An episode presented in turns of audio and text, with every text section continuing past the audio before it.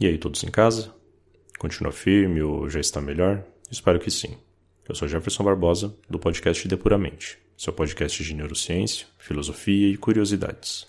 Hoje não estou aqui para falar sobre os temas abordados no podcast, mas sim como um colega seu, talvez algum conhecido se preferir. Alguém que, como você, também está em casa evitando sair, procurando coisas para fazer, recebendo informações todos os dias sobre novos casos, novas situações e por aí vai. Peço desculpas pela qualidade da gravação, porque dessa vez eu fiz tudo sozinho. Tive uma ideia, embora eu acho que não seja original, de trazer um pouco de compreensão sobre o que acontece conosco enquanto estamos nesse estado mais limitado. Claro que por um bom motivo, a nossa preservação.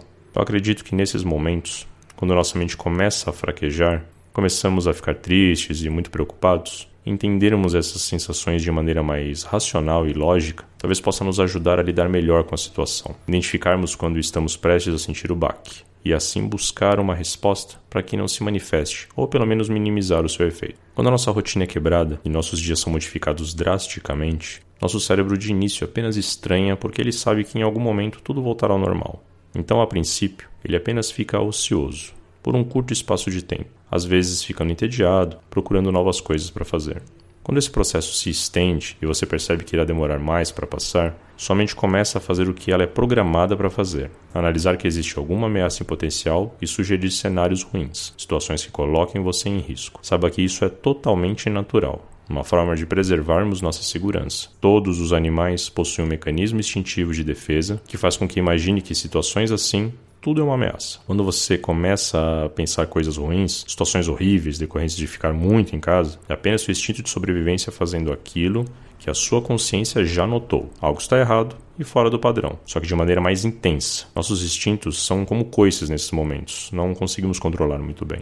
A meditação, em muitas situações, ajuda muito. Não precisa ser nenhum monge para fazer uma respiração controlada que acalme e traz conforto para sua mente. Alguns apps, como o Lojong, por exemplo, fazem o que chamam de meditação guiada. Apenas põe o fone, sente-se em algum lugar confortável e siga a voz. Eu não costumava dar valor para essas coisas, mas acredite, isso pode te salvar como me salvou no passado. Outra coisa que parece meio óbvia é ter a interação com alguém. Mesmo distante, podemos conversar por vários meios. Não se sinta desconfortável ou envergonhado em chamar alguém para uma live, fazer um call pelo WhatsApp ou pelo Skype. Fique à vontade em chamar as pessoas e reservar um tempo para isso. Aqueles que estão sem contato com alguém, se quiserem, podemos conversar. Pode chamar aí, de verdade. Me dá um toque. Não nos conhecemos, mas podemos nos conhecer, certo? Chamar lá no Face do podcast, é, o nome é Depuramente. O Twitter também é o mesmo nome. Ou até o Insta, Depuramente Podcast. E manda um direct. Não estou fazendo isso para promover o canal, apenas dando ferramentas para que você possa se comunicar com alguém sem problema nenhum, caso não tenha outra alternativa. Nessas situações, toda ajuda é bem-vinda. E mais uma vez, não se sinta mal por estar nessa situação.